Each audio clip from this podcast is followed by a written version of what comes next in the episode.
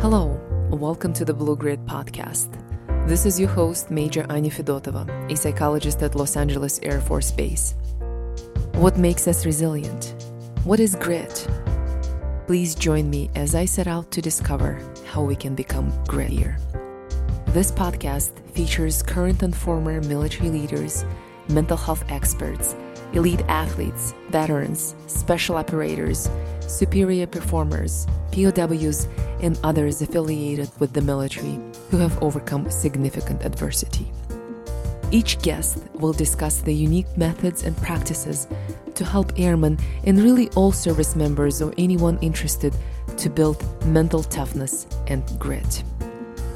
The views expressed are those of the author or guest and do not necessarily reflect the official policy or position of the United States Air Force, the Department of Defense, or the United States government. Ladies and gentlemen, good morning. This is the Blue Grit Podcast, episode 31. Today, I have a pleasure of interviewing retired Lieutenant Colonel Dr. Kevin Basik, who spent over 23 years studying and applying values based leadership development. He is an internationally recognized speaker, published scholar, award winning instructor, and a proven leader. A 1993 graduate of the United States Air Force Academy, Dr. Basik earned his master's in industrial organizational psychology from Virginia Tech and his PhD in organizational behavior from Florida State University, studying the concept of behavioral integrity as a driver of trust, accountability, and performance. Dr. Basik, it's such a pleasure to have you. Thank you so much for being on this podcast. And right away, I'd like to start with asking you about behavioral integrity. Could you tell us what that is?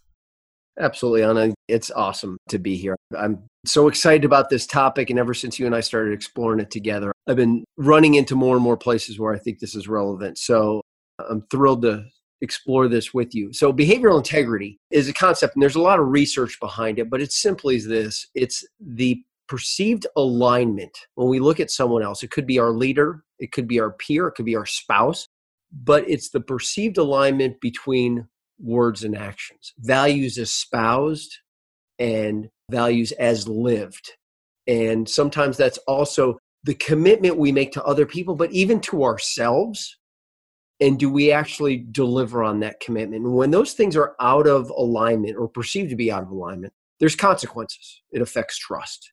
It affects you know organizational culture and accountability and a number of things in organizations but also in families and in relationships but also when we're kind of committed to our identity the person we're trying to be and in the moment if we feel like i'm not pulling that off i'm not bringing that to life that's a struggle and that's something that needs to be navigated because that's part of the human experience. So I think that's something that's maybe worth exploring today with you. What has led you to study this topic?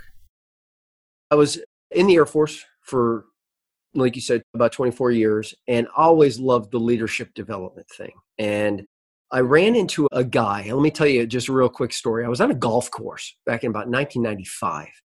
And got paired up with a guy who was very successful in his professional life and it seemed like in his personal life too, just by the way he was talking about things. And it was one of those moments where you're like, I think this could be a mentor in my life. So we sat down. I said, Hey, Don, I'd love to grab a beer with you afterward and just pick your brain a little bit because you've been successful. You've hired and fired successful and unsuccessful people. I'm looking to be a go to guy. I want to be respected by my peers and my subordinates, just like I think you are. And I think you got some secret sauce. So he said, Here's the deal, Kevin. He said, You want the secret sauce? Here's what I've learned. You want to set yourself apart, you want to be respected. Be the one who actually does what you say you're going to do. Be the one who does, refreshingly does what you say you're going to do. And I said, Well, oh, that's it? He says, Shut up. That's it. You think you're that guy. Here's the thing, man life doesn't happen all at once, it happens moment to moment. And in the moment, you're either that guy, that girl, you're either in alignment with what you said, with your word that's been put out there, with your commitments, or you're not in the moment. And if you are, quote, out of integrity with your word, even to yourself, then there's a consequence there. And if you want to set yourself apart, the thing that builds trust and reputation and brand and significance and strong relationships is somebody who consistently delivers on that. And that stuck with me, Anna. And as I was going through my professional career, that just became kind of a drumbeat. I'll say a battle cry that be the one who does what you say you're going to do. And Kevin, you said you stand for this, prove it. Here's a moment. And it just became a constant thing. And when I got sponsored by the Air Force Academy to get my PhD, I knew I'd be going back to the Center for Character and Leadership Development. This is now values based leadership.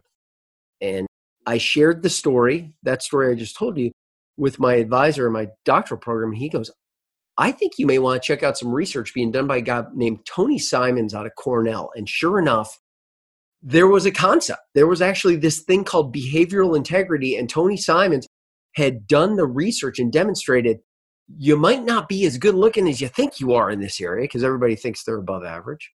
And there's a consequence in relationships and in organizations and in teams when people see you as being out of alignment with your word. So, hey, you want to develop leaders of character? This is a big deal. So I get lit up by this. And the more I kind of put the goggles on, the more I realized how important this is, not only in leadership, but just in life.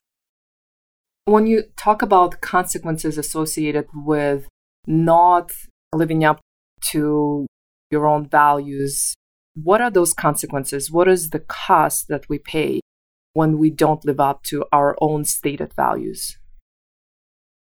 The research is interesting and clear in that it's kind of the whole value chain. Obviously, trust is broken if you give me your word and you just don't deliver on it, or you say you're about this, and I got doggone it, I keep noticing that action's not consistent with it. Or your company, your organization says you stand for this, and then I see you act this way when times get tough. The consequence is engagement, it's employee satisfaction, it is trust, it is performance in the organization. In my research, I found it's deviant behavior not only do you get less of the good stuff, you get more of the bad stuff. When I am in a leadership relationship with somebody who I look at, and even if you didn't espouse these values, you're kind of on the hook for them because of the role you're in or the uniform you wear. So it's the whole value chain. And it affects the culture of an organization. It affects performance. It affects the quality of marriage or family dynamics. So anywhere influence is needed. It's undercut when the perception is your word is not sacred, your word is not delivered on. When the video doesn't match the audio, people are going with the video every time. And they will adjust their sails in an organization. I know you've talked a lot about things like toxic cultures.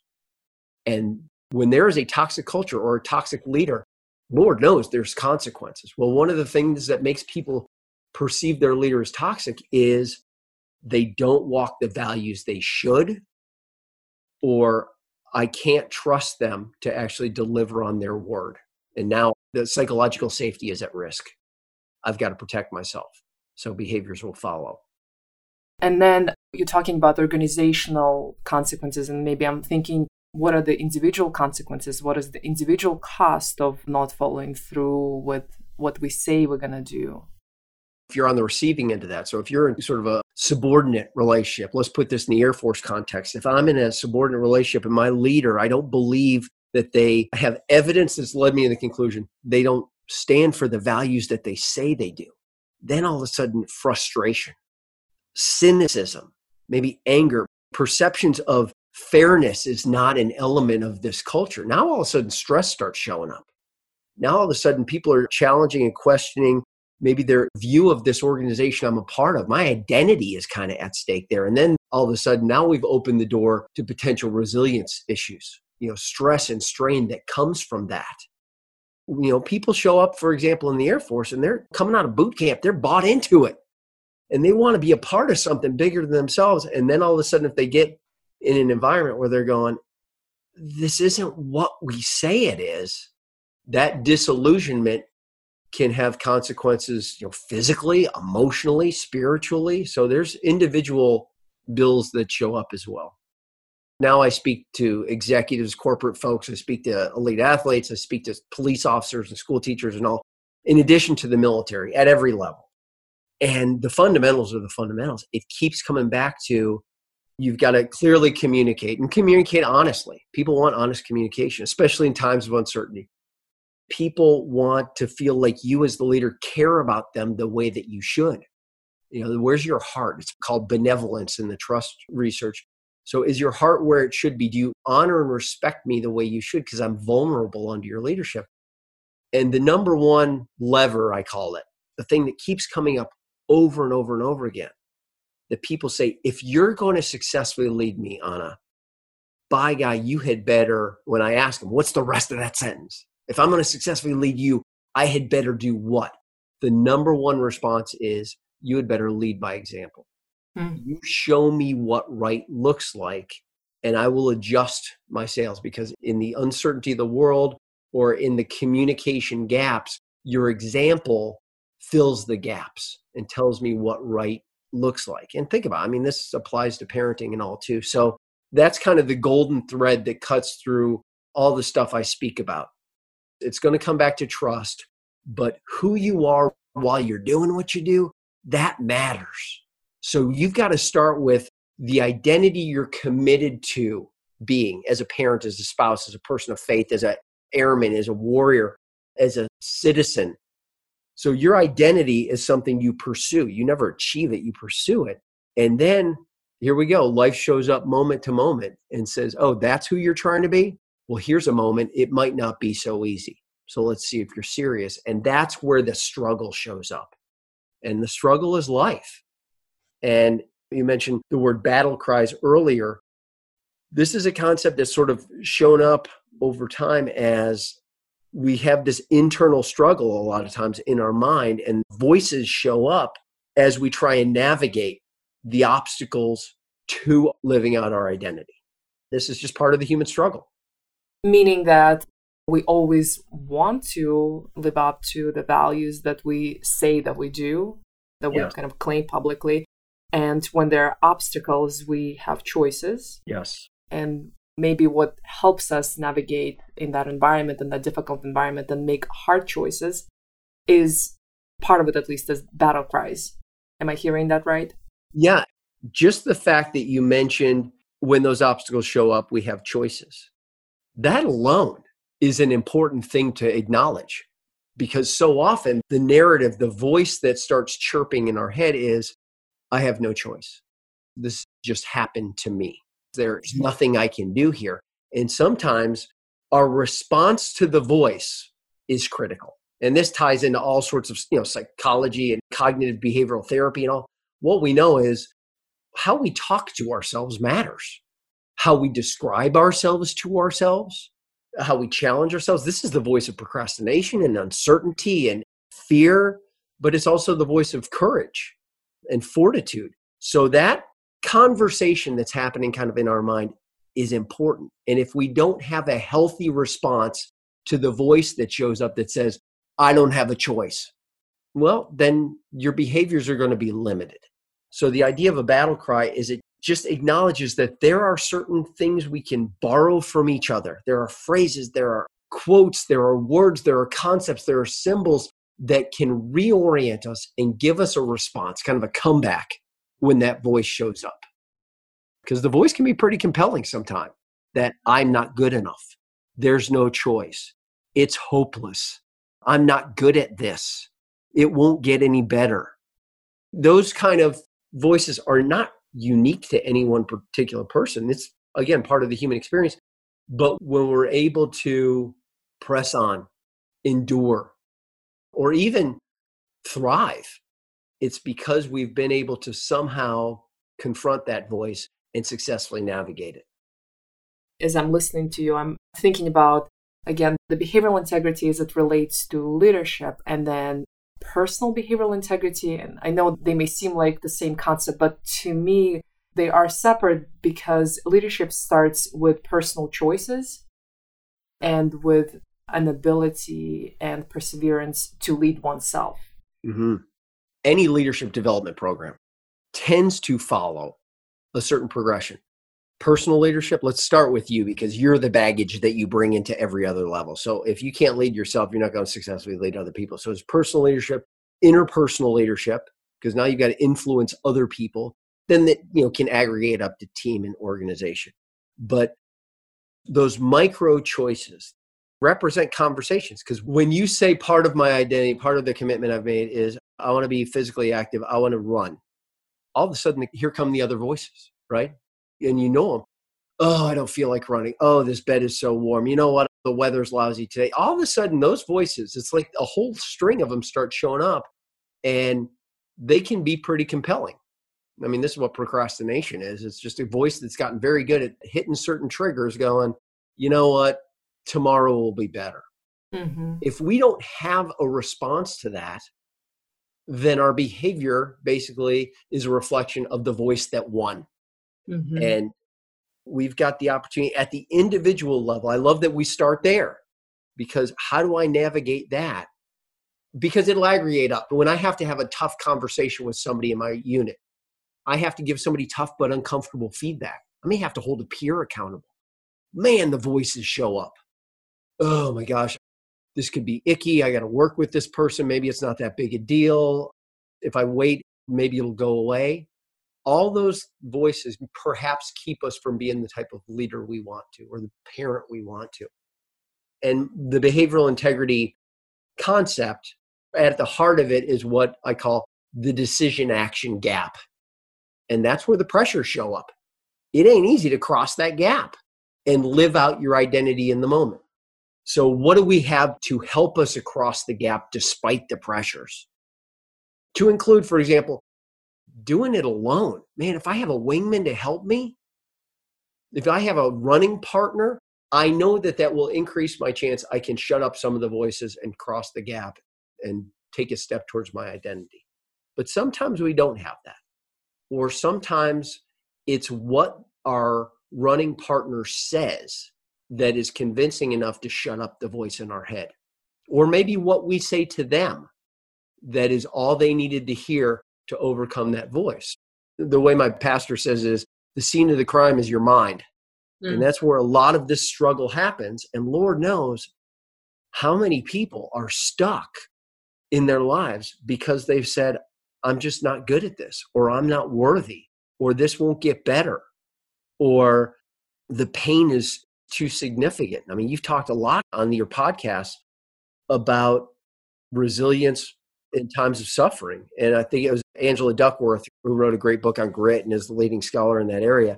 She says it isn't the suffering that leads to hopelessness, it's suffering you don't think you can control. Mm-hmm. So perhaps a battle cry can be a simple phrase or something that reminds us control what you can control. There is a choice in here someplace. Because if you don't grab onto that, you're stuck in hopelessness. And Lord knows that can lead to some dangerous behaviors. Can you tell me about some of your battle cries? What has been helpful to you? Oh my goodness. There are so many, and they often show up as things maybe my parents used to say. It could be something I read, it could be a phrase that's popped up over and over again. And there tends to be themes. And when you talk to people about it and explore their battle cries, they sort of cluster. Now, they may be said a number of different ways. To include one of the Hall of Fame battle cries has to do with control what you can control. I mean, that's back to the Stoics for crying out loud, which is you can't control everything, but you can control how you respond.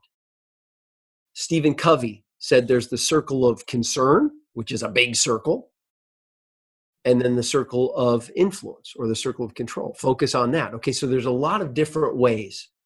My mom, right now, here's one in my life that I hear my mom say because somehow it brings her, it reminds her of this. She says, It is what it is. You know, it's let go and let God.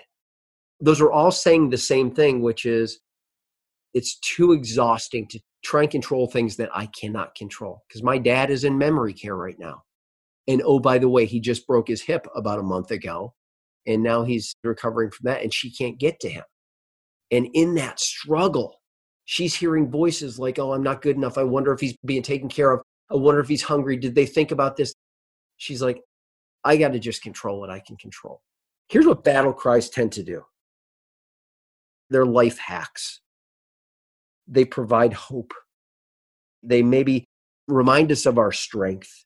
Sometimes a battle cry can be a kick in the pants. Sometimes it can be a pat on the back that gives you a little bit of grace. Sometimes they put things in perspective or remind us of our why, take us back to our values. They can calm our anxieties or remind us we're not alone. They illuminate choice, back to your point. Maybe they shorten the path we're so overwhelmed with to the next step. You want to know what my battle cry is? When I was in boot camp, I was going through it at the Air Force Academy, and it's called basic training there. Uh, my last name is Basik. So I was basic, basic at a time when you don't want to draw any attention to yourself. I'm basic, basic, right? So, needless to say, I was everyone's pet project. They just loved that. And my battle cry during that just unrelenting storm was if I can just make it to the next meal. Basic, just make it to the next meal. And that for me just shortened the journey to a next step. I heard Coach Lou Holtz, he used to say, W I N, what's important now. Just, you know, throw that out when you feel overwhelmed, when the voice in your head is saying, I don't even know where to begin, then, hey, what's important now? Let's shorten the path. What's the next step? You run, right? You're a runner.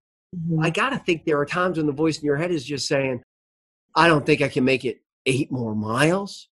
But you mm. know what? Okay, just catch that person. If you can just make it to that light post, then we'll see how we're doing. Or I know I can pass that person. Or I know I can run for at least another 30 seconds and then let's see how it goes. Or just one foot in front of the other. For people at no matter what the journey is, no matter what the storm is that they're going through, we tend to hear similar voices. And then it's just great that we can tap into these battle cries from a million different sources that can help guide us or strengthen us or give us resolve. My brother, who's a business owner, going through this COVID thing and he's just slugging it out and trying to keep things moving forward. His battle cry is just a different version of my basic training battle cry. And he got it from a Disney film. He was watching Frozen 2 with his daughter.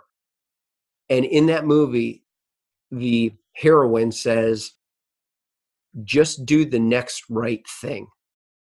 And he said, Oh my God, I think that's what I need to do with my company. I just need to remind myself I can't handle all the chaos, but what's the next right thing? And that brought him comfort.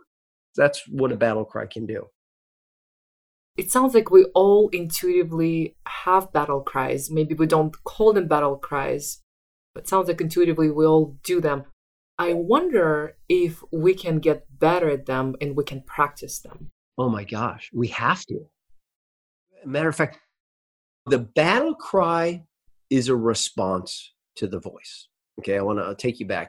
Let me give you a little bigger context. So, we all have these voices, we have these discussions in our mind.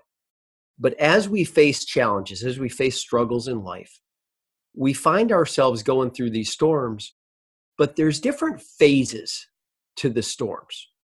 Sometimes we're getting ready for a storm. Oh my gosh, I'm about to go into basic training. We're about to have a kid. I'm getting ready for deployment. You know, there might be a spouse going, Oh my gosh, we just got married. We've got this brand new baby, and my spouse is getting deployed.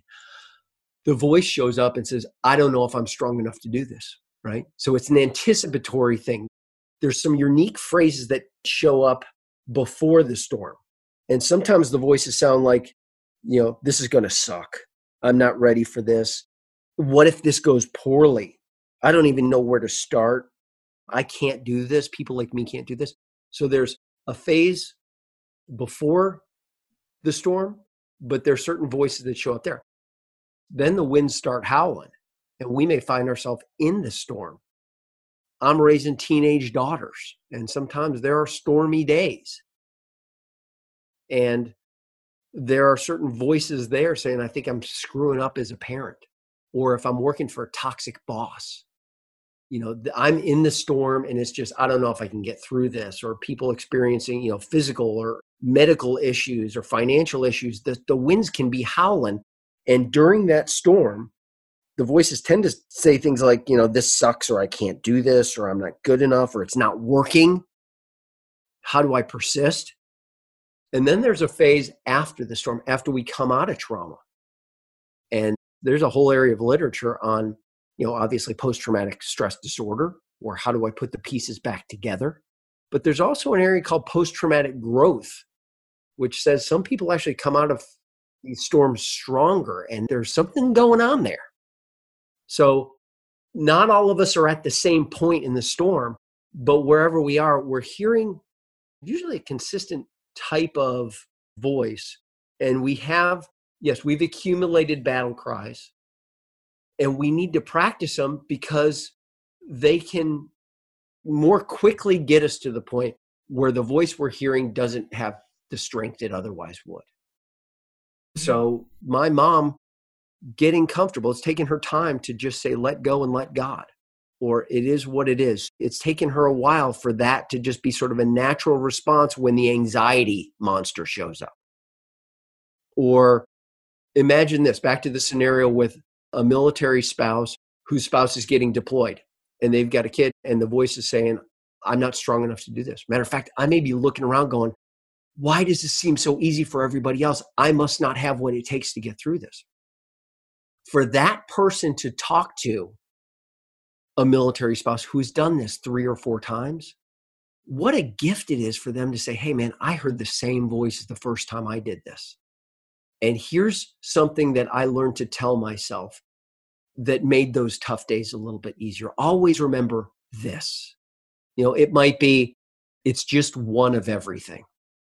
Today may be a sucky day because this was your anniversary, but it's a one year deployment. And starting tomorrow, you don't have any more of those. You know, so the gift of a battle cry is you can collect them, you can morph them, you can share them. Matter of fact, you should share them. And then you can practice them and build competence and confidence in executing them. That's so important.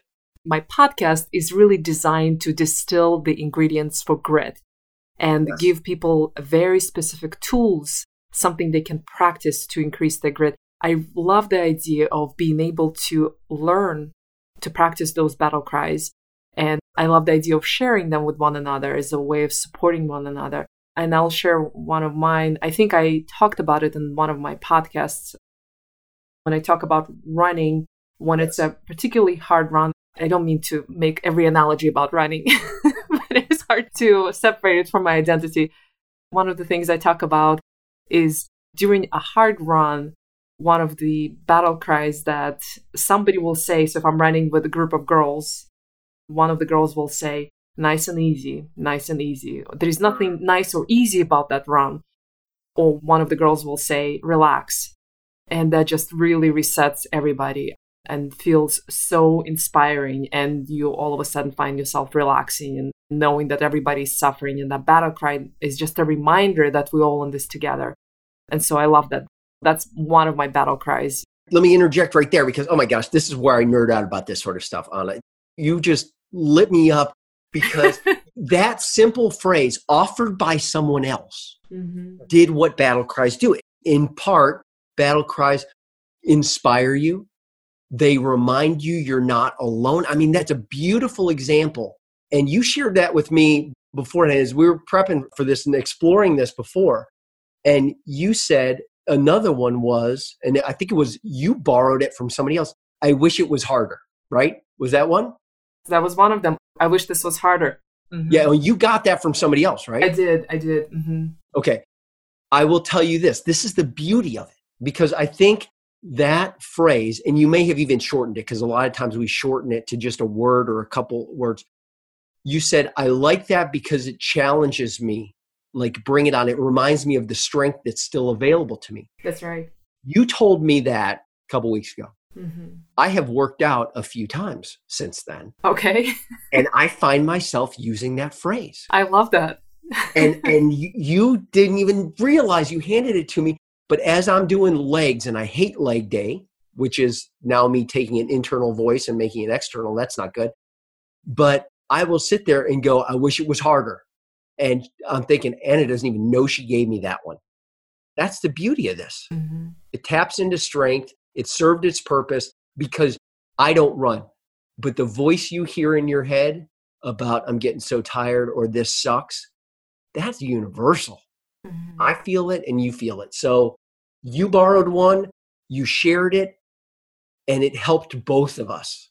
I love that. In talking about being intentional about developing those phrases and practicing them, one of the things that my girlfriends and I do before a race, which has been a long time ago because all the races have been postponed, closed, or canceled. But when we were getting ready to go on a race, one of us will say, okay, what is going to be your motto? What are you going to reach out for? What are some of the words that you'll be using when it's going to get hard? And we'll just share a few of them. And if something that another person says connects with me, I'll pick it up and say, you know, I think I'm going to use it. And for a race, I need about two or three or four sometimes battle cries, depending on what time of the storm phase I am. Yeah. Right. So whether it's kind of preparing that anxiety, anticipatory uh, anxiety before a race, whether it's beginning and I'm excited or whether when things are really hard and I just want to stop and I think, why am I doing this? And I prepare them very intentionally before going into a difficult event. Yeah. So the fact that you collected a few of them acknowledges the fact that I may hear the voice show up a couple different ways. And I need to arm myself to confront the voice because whatever voice wins out is sort of like the two wolves, whichever one you feed, you know, that old Native American story. To collect those, you can anticipate what's likely coming. I knew that when I left the military and I started my own business, I'd be working from home.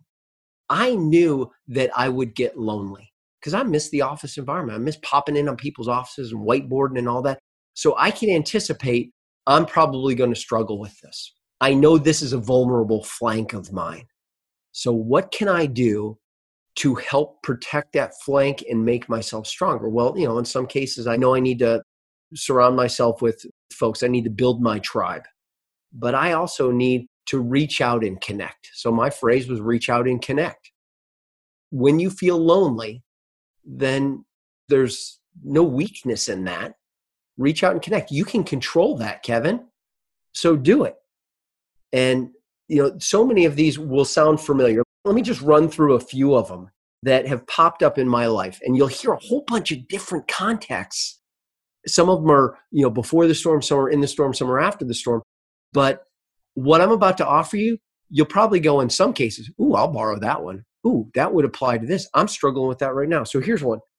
I heard this one from a guy named Warrick Dunn, who is an NFL athlete. He was at Florida State. He was a Heisman Trophy winner and all that. But his mother was a police officer who was shot in the line of duty. She was killed right before he entered college as one of the top recruits. And he's got now four brothers and sisters. He's got raised while he's going to college, playing Division One sports. What?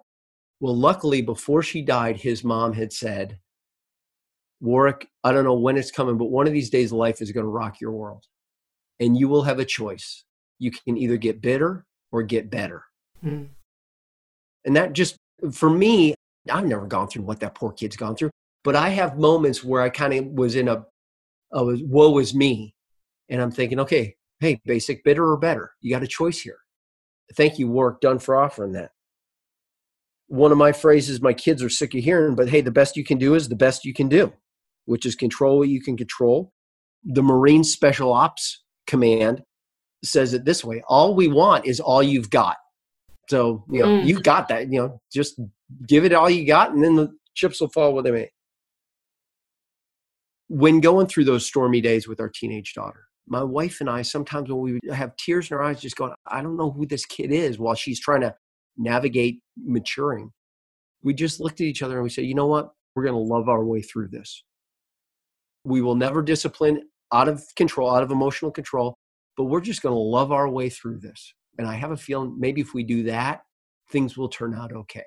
And that for us was just reassuring. Here's another one. If you, oh, I hate this one. Oh, I hate this one. Okay. but it's on a post it, and I hate this post it. Okay. But it, it won't go away because it's so useful. It says, It's a long battle cry, but eventually I know what it means. So I can just sort of trigger one word and it activates the whole battle cry. If you don't like what you see, get to work or shut up and admit you're comfortable with this. Mm-hmm. Hey, if you're looking in the mirror and you don't like what you see, mm. just shut up and do something about it. Or if you don't, you just own the fact that apparently you're cool with it. And I hate that but it is a kick in the seat of the pants. Mm-hmm. And it applies beyond just physical stuff. Be present. Somebody gave me a, a little bracelet when I was starting my business. It simply said the word hustle, which is just, you know, get off your butt and make it happen. If you want it, make it happen. Do the next right thing. Brene Brown, this was her battle cry when she said, When I know I'm about to get tough feedback, and she is just sort of the master of being vulnerable and sharing insecurities. She said, I will literally tell myself, You are strong enough to hear this. This is the path to mastery. And I thought, I am going to borrow that. Because you can easily rationalize your way out of listening to tough but accurate feedback because you go, oh, well, what do they know? Consider the source and explain it away but to say, I'm strong enough to hear this, and this is the path to mastery. I have written down on my sheet here, I wish it was harder. Anna, you get credit for that one. and then I heard one just the other day. A guy said, when your advice monster gets triggered, when somebody comes to you, a subordinate or a child, you know you should just listen or say, "Hey, what oh, do you that's think?" So you know good. you do that. When your advice monster gets triggered, just listen. It's when your advice monster gets triggered, he said, Here's what I want you to just think to yourself be curious for 30 more seconds. I love that. That's wonderful. Because yeah. I, doggone it, I know I should listen more than I do. So those are just some. I could fill the whiteboard with those. And all I'm doing is going, this might be relevant in a conversation you're having in your head someplace and borrow it from somebody else. It's what helped get them to take the next step to be a little more disciplined, to remind themselves they do have purpose and value or that it's not hopeless. So, why wouldn't we not only borrow these, but share them? That's a responsibility of ours. Can I share one as well? I have a couple. Yeah. The one that I use almost daily nowadays is be kind. I know it's very short, but when I get upset and I want to get demanding and I want answers and I want order and control, I remind myself multiple times during the day just be kind, be kind. And that resets me. And it gets you oriented toward the person you're trying to be. That takes us back to that identity you're committed to. Mm-hmm. It helps you across that decision action gap. That's right. And one of my values certainly is being compassionate or being kind. And I don't live up to that value many times. And that's one of the things that helps me be grounded in that value because the voice in your head is going, How can I be kind to an idiot like that? You're off and running because that voice is pretty compelling. Yeah. So that simple phrase is like, Come on, Annie, you're better than that. Yeah. You know you're trying to be. Yeah, and I have a little story. That's something that I borrowed from somebody, and the person may not even know that I have borrowed it from her. I used to work with Captain Catherine Escatel, now Major Catherine Escatel, who is the kindest, most loving, smart, hardworking, disciplined officer that I worked with, had the pleasure to work with. And one day we were going through really, you know, it was just one day. It was kind of a, a couple of months that was really, really tough. We had really tough patients. And in the midst of trying to hospitalize this one patient, we've been pressured to do things that we didn't feel were right. Ooh. And so she was in charge of the ADAPT, the substance abuse clinic, and I was the flight commander. And then we have my NCO who was in charge of ADAPT clinic. So we felt what was one thing that was right for the patient, and the patient agreed with us. But we encountered a lot of systemic barriers, and we just couldn't make decision that was good for the patient. Yeah, right. And it was the end of the day. Major Escatel and my ADAPT NCO NC at the time, Sergeant Smith, sitting in that office, and it was just three of us. And I was so deflated that I just said, what are we going to do? And I didn't mean just about this patient. I felt like, what are we going to do about this kind of work? This is tough. Yeah. And Katie looked at me, Major Escatel looked at me, and, and both Sergeant Smith and myself, and she said, We just have to love one another. Ooh, and that gave me chills, and I still remember that. And it immediately allowed me to snap out of this hopelessness. Yeah. And that simple phrase, you know, we just have to love one another, made me feel my ground again and got us back to work. And I have come back to that battle cry. We just have to love one another so many times throughout my life. Now it's been a couple of years since that happened. And it's very similar, Kevin, to your battle cry of we will love our way out of it. Very similar. It's so powerful. In the moment when you want to rage and blame and yeah. just walk away, oh my gosh, how refreshing. We just have to love one another. So, to connect the dots, I mean, what a gift you just gave to everybody who's listening to this podcast. And on it, the secret sauce in this whole concept, and a guy named Dr. Arthur Schwartz really teed me in on this, is the power of the battle cry increases exponentially if I know the story behind it. Hmm. The fact that you just painted that picture and you described what it was like, and I could feel just the deflation and the hopelessness. And with that comes specific voices in your head. I don't know how I get out of this. They're a reflection to really connect the dots to being, it feels like we're out of integrity with what we're supposed to be about. You know, sure. we're supposed to do this and we're being forced to do this. That out of integrity comes with consequences. And you just described that feeling of, I'm feeling deflated and hopeless. Now, the people listening to this podcast, they will likely never be in an office like yours, in a situation like yours, but by God, they know what it feels like to feel deflated and hopeless and being encouraged to do stuff that doesn't seem right. And they're at that point, and you just gave them a beautiful comeback. Just, you know, the fact that, you know, love is available. That is still a choice that is still there. There's the circle of concern there's a circle of control. We can control how we just love people and move forward on this. So the story is the propellant for the battle cry. So i love that you just shared that thank you for that reflection as well you talk in one of your videos you have a website and you have a couple of the videos that are really inspiring and very interesting. And I'd like to switch gears. I'd like to ask you about you describe an experiment known as a biodome experiment. Yeah, the biodome, yeah. Can you tell me about that? And you draw an analogy between the wind and the forces that are needed to build grit.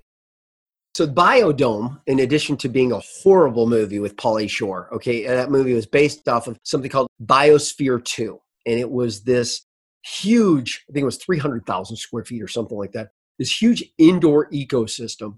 And it was a laboratory environment. So it was a lab with multiple sub ecosystems. You had rainforests and savannas and deserts and jungles all in this enclosed space. And it was supposed to be self sustaining. It produced its own oxygen, it had water.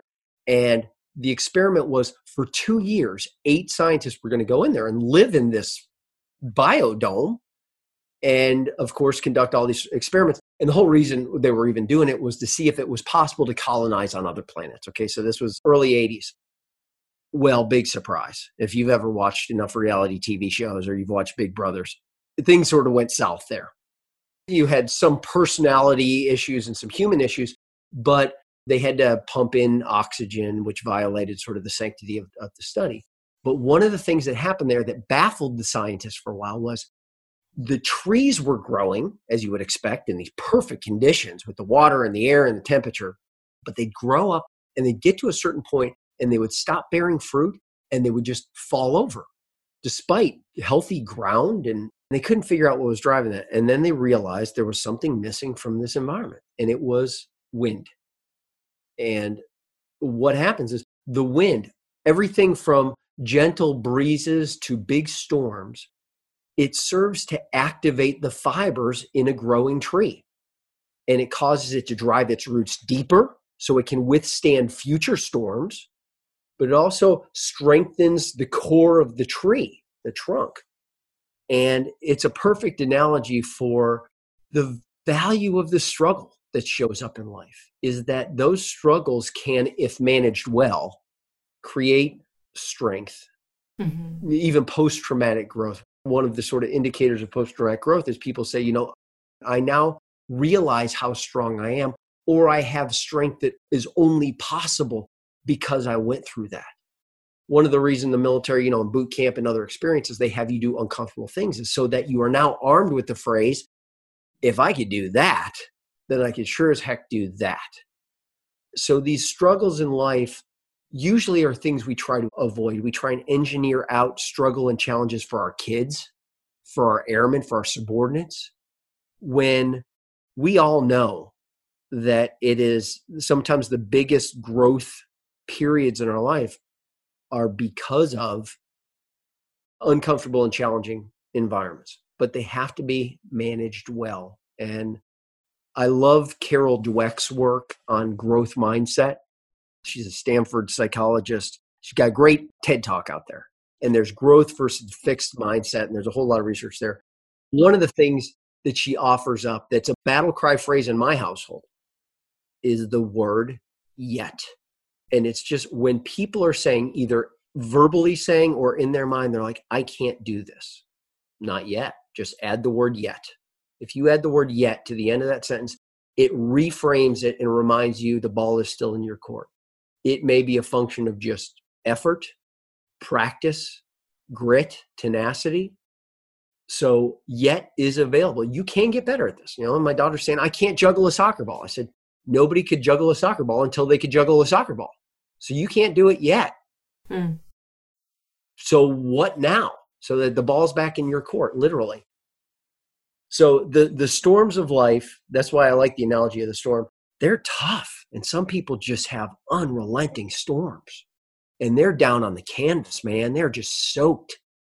And I think when people get to the point of suicide as what seems like a reasonable behavior, oftentimes it's because of a series of unrelenting storms or their soul has just never gotten dry after getting soaked in a powerful trauma or something.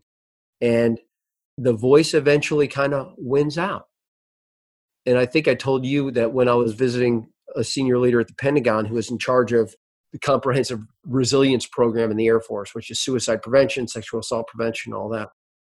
She had said to me, Kevin, consider this 100% of the people last year who committed suicide were alone when they did it. And now they might have been with a, a, friend or a wingman or a family member just moments before, but when they actually did the thing, 100% of them were alone. And that hit me. And I thought a lot about that. And I thought, I don't think that's right. I think they were still in the room with the voice. And they were alone with the voice. And eventually the voice won out. They didn't have a comeback anymore that could keep that option from being reasonable. So even in the darkest days, even when people have been on the canvas and the storm has just been unrelenting, there are others who have had storms that bad and have told themselves, My tomorrows will not be any better than today, and today's unbearable. And maybe the people who endured and succeeded and maybe even thrived, God willing, said something to that voice that might be useful to somebody else. And what a shame if we didn't share that nugget. Mm-hmm. Back to those battle cries. Yeah. Tell me a story about all I know is how to show up every day. Yeah. So I'm the youngest of six kids. And our family is very, very close. And my parents have been married for 63 years now, which is why the whole you know memory care thing is, is just heartbreaking to watch that he was in his 70s early 70s at the time and he had been a developer. He had built things you know built neighborhoods and commercial projects and stuff like that. Because he's an entrepreneur. Some have gone well some have not gone well. Well here he was in his 70s this is his swan song and he had been partnered with other family members and they created this thing that was amazing. It was the right high quality product in the right location at the wrong time because the doors opened and it was October of 2008 and the economy just tanked. And when that happened and it became clear that they were probably going to enter financial catastrophe or at least it felt like that at that time. You know, at that time in their life, man, this was his opus. There were some voices in his head. I can only imagine. So I went down, I drove down to just make sure family was okay and spend some time just listening. And there was one day we were standing out on the patio and my mom's in the other room and she's just kind of numb from this storm they're going through now. So I'd spent some time with her, but I'm out on the patio standing next to my dad and he's just looking off in the distance. And I can only imagine what he's telling himself at this time. You know, you've failed your wife or your kids or there's no legacy left. I can only imagine what the voices legitimately were trying to convey to him. So as I looked at him, I said, Hey, dad, how are you doing right now? I said, This is tough. I mean, you had me come down here to make sure mom's okay, but how are you doing? And he said, Kevin, all I've ever known how to do is just keep showing up. You just show up, no matter how bad you show up with attitude and ideas and effort. And eventually, I think if you keep doing that, maybe a path shows up to get through this. So, what am I going to do? I'm just going to keep showing up. And I thought, I will never, God willing, be going through what he was going through at that time. But there will be days when I am questioning my value, my legacy, my decisions, what I've done to my company or my people. I, I will be just swarming with voices like he had that day. And I now have a great, powerful response to just say, brother, Basik, keep showing up, man. Attitude, ideas, and effort. And maybe a path shows up. What a good battle cry. All I know is how to show up every day. Yeah. You just keep showing up. And, you know, again, if you know the story behind it, you know why that phrase makes sense. Mm-hmm. But if I just said, hey, one battle cry is keep showing up, it sounds like, hey, keep on trucking. Uh, you know, you're kind of missing the spirit of why it matters. So that's why sharing the story of here's what I've learned when I was in your position or when I was hearing the same voices as you. To share the story behind it is to share the power. Thank you for sharing that. You mentioned today a lot of researchers, authors who write about either resilience, so grit, or behavioral integrity. And everything that you've learned about grit and behavioral integrity, and you talk about it obviously, and you write about it. What have you learned about the ingredients for grit? What does it take to be gritty? When Angela Duckworth talks about grit, you know, it's passion times perseverance, right? So it's something that you care about and it's this consistency over time. But perseverance is in spite of challenge, right? So part of grit is it ain't easy, but you keep doing it anyway. If you've ever seen the movie Rudy, have you ever seen Rudy? I have not. Okay, he's a football player. He's this kid, this undersized kid who just always wanted to play for Notre Dame. And there's no way a kid this size, with his background, his education, is going to play at Notre Dame. By God, his commitment was absolutely just unquenchable. And he persisted because he was so passionate about this. And despite the challenges, he did it. So Rudy's sort of the perfect example of grit, is obstacles showing up over and over again. And he had plenty of people outside his head saying things that would normally get people to stop. So when it comes to grit, there's got to be passion, there's got to be buy-in and ownership of why it's worth it to battle through the storm. And people will endure. The phrase is people will endure any how if the why is strong enough. Jen and I, my wife and I, we battled infertility problems, you know, and I would describe my wife's battle through that as gritty. She just said, it's going to happen. And I'm willing to tolerate the shots and the hormone stuff and the heartbreak and all of this just pounding, pelting rain in this storm because I'm so committed to this. So for grit, there needs to be commitment. And sometimes we as leaders or parents or even with ourselves just need to reconnect to the commitment. Is this really who you want to be? Because Lord knows, halfway through your runs, I bet, you're kind of questioning whether this is really for you. You know, there are certain runs where you're like, oh, why am I doing this to myself? You better have a good answer to that. So to say, I want to be this kind of champion, I want to be an Olympian, I want to have completed the, the Marine Corps marathon. I just I want that so badly that the blisters are worth it. And my knee pain is worth it. Because there are plenty of people standing on the sidelines going, I ain't running that. I don't know why the heck you would want to. Now comes the perseverance, which means I push through the challenges. I cross that decision action gap and actually live out this identity or this commitment I say I'm all about. And there are certain things that can help me in that process. And, you know, again, Rudy wasn't gritty because he loved football. A lot of people love football. He's gritty because he kept showing up despite his size and his background and his grades and his coach and his father and his insecurity. You know, whenever the voice would come up saying, Notre Dame's not that good, he shut that down immediately. He had settled that debate before it even started. So part of grit is to connect with the commitment and then know in advance what some of the challenges are going to be and be ready for those. And one of the things Angela Duckworth in her research on grit, she says, if you want to raise a gritty kid, and of course it applies beyond just parenting, but she says, if you want to raise a gritty kid, put him on a gritty team. Mm. The environment can infuse, it's contagion, it can infuse sort of this gritty buy in. It can sell you on maybe the rest of the commitment that you haven't quite bought into before. So, who you surround yourself with is important. A great friend and mentor of mine, a guy named Jeff Smith, Dr. Jeff Smith, when I was in the Air Force, he was the commander of PACE, the Profession of Arms Center of Excellence. And he used to say, You show me your friends, I will show you your future. And I think there's a lot to that. That in itself might be a battle cry for who I surround myself with. I better pay attention to that. Let me try to recap that. We talked about the ingredients for grit are commitment, mm-hmm. connection to that commitment, yeah. Preparedness for potential challenges because there will be challenges, yes. and the environment that fosters grit. And on yes. the last point, Dr. Smith, I think I've watched him do one of the presentations at PACE, and I really would love to interview him for the Blue Grit podcast maybe one day. make that happen. He's so authentic in his teaching. And the last point, the environment that fosters grit.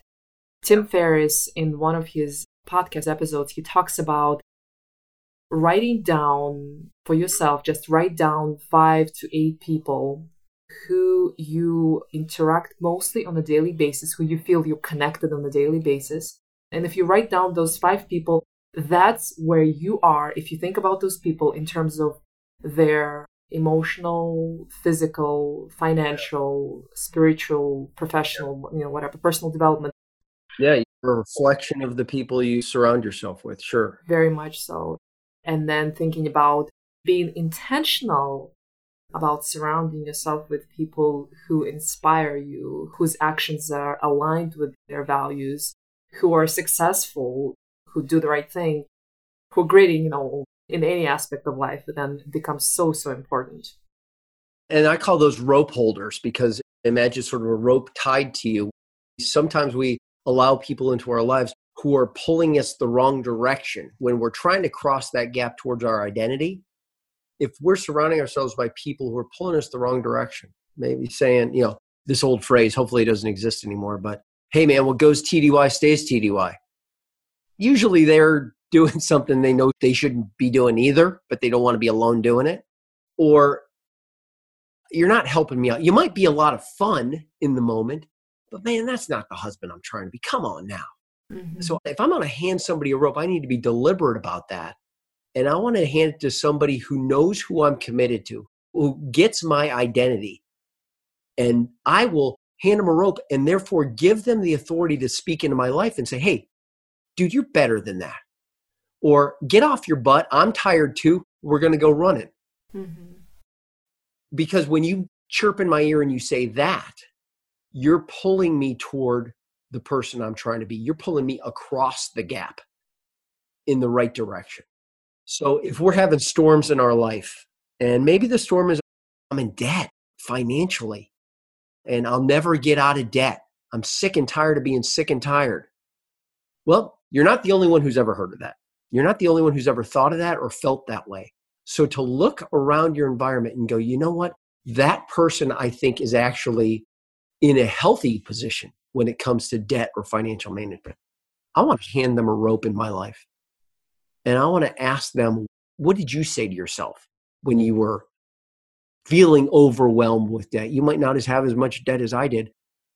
And maybe they speak into your life in a way that pulls you in the right direction and makes it easier for you to not put down a credit card on dopey stuff. You know, I had somebody early on in my career who happened to be very financially successful. And he said, Hey, Kevin, for what it's worth, let me just tell you this. Here's what I've noticed poor people pay interest, rich people earn interest. Mm. The sooner you can switch from one column to the other, the sooner you'll be financially independent. And I thought, that's not a bad little life hack right there. Mm-hmm. You know, so when I'm about to throw down the credit card and pay 18% on this thing that's kind of a want versus need, Mark's phrase sticks with me and maybe causes me to pull my credit card back. I don't know if you've ever heard of Dave Ramsey, but he's, you know, financial advisor. And there's a lot of people who are just in the storm of debt. And when people get themselves out of debt, sometimes amazing depths of debt, they do what's called a debt free scream. And then he interviews them and says, you know, what is it that got you out of that dark place where you were saying, I was just sick and tired of being sick and tired? And a lot of people go, oh my God, I heard that story and I thought I was the only one.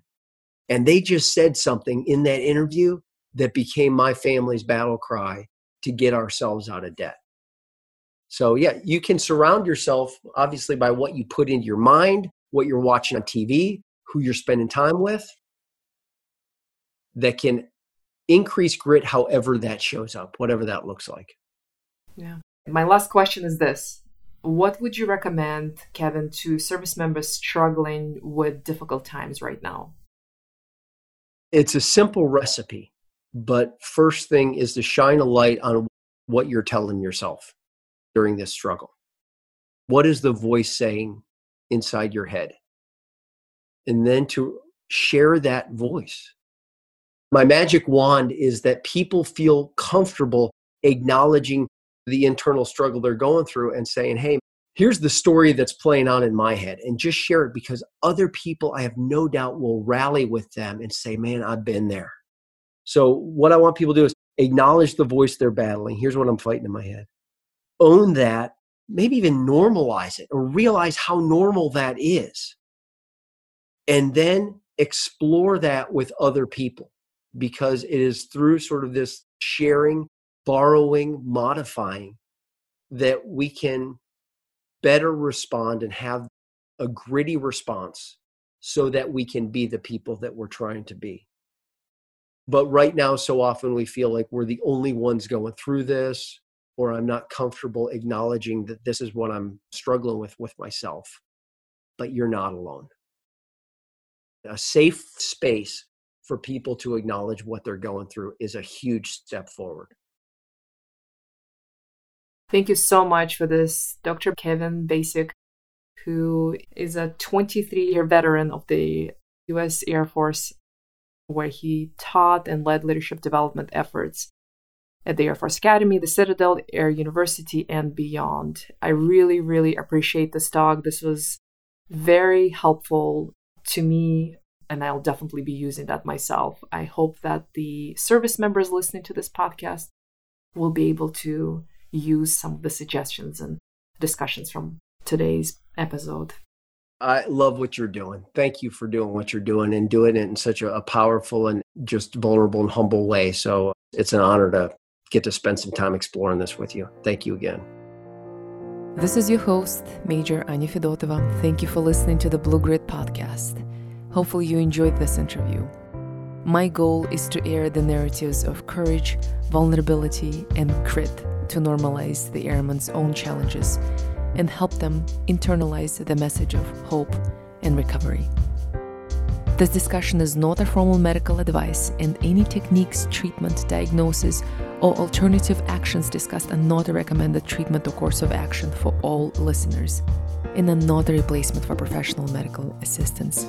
You are encouraged to seek medical psychological help for your unique issue. If you have feedback, please find me in the global. My email is annavfedotova.mil at mail.mil. It's anna dot v dot f e d o t o v a dot mil at mail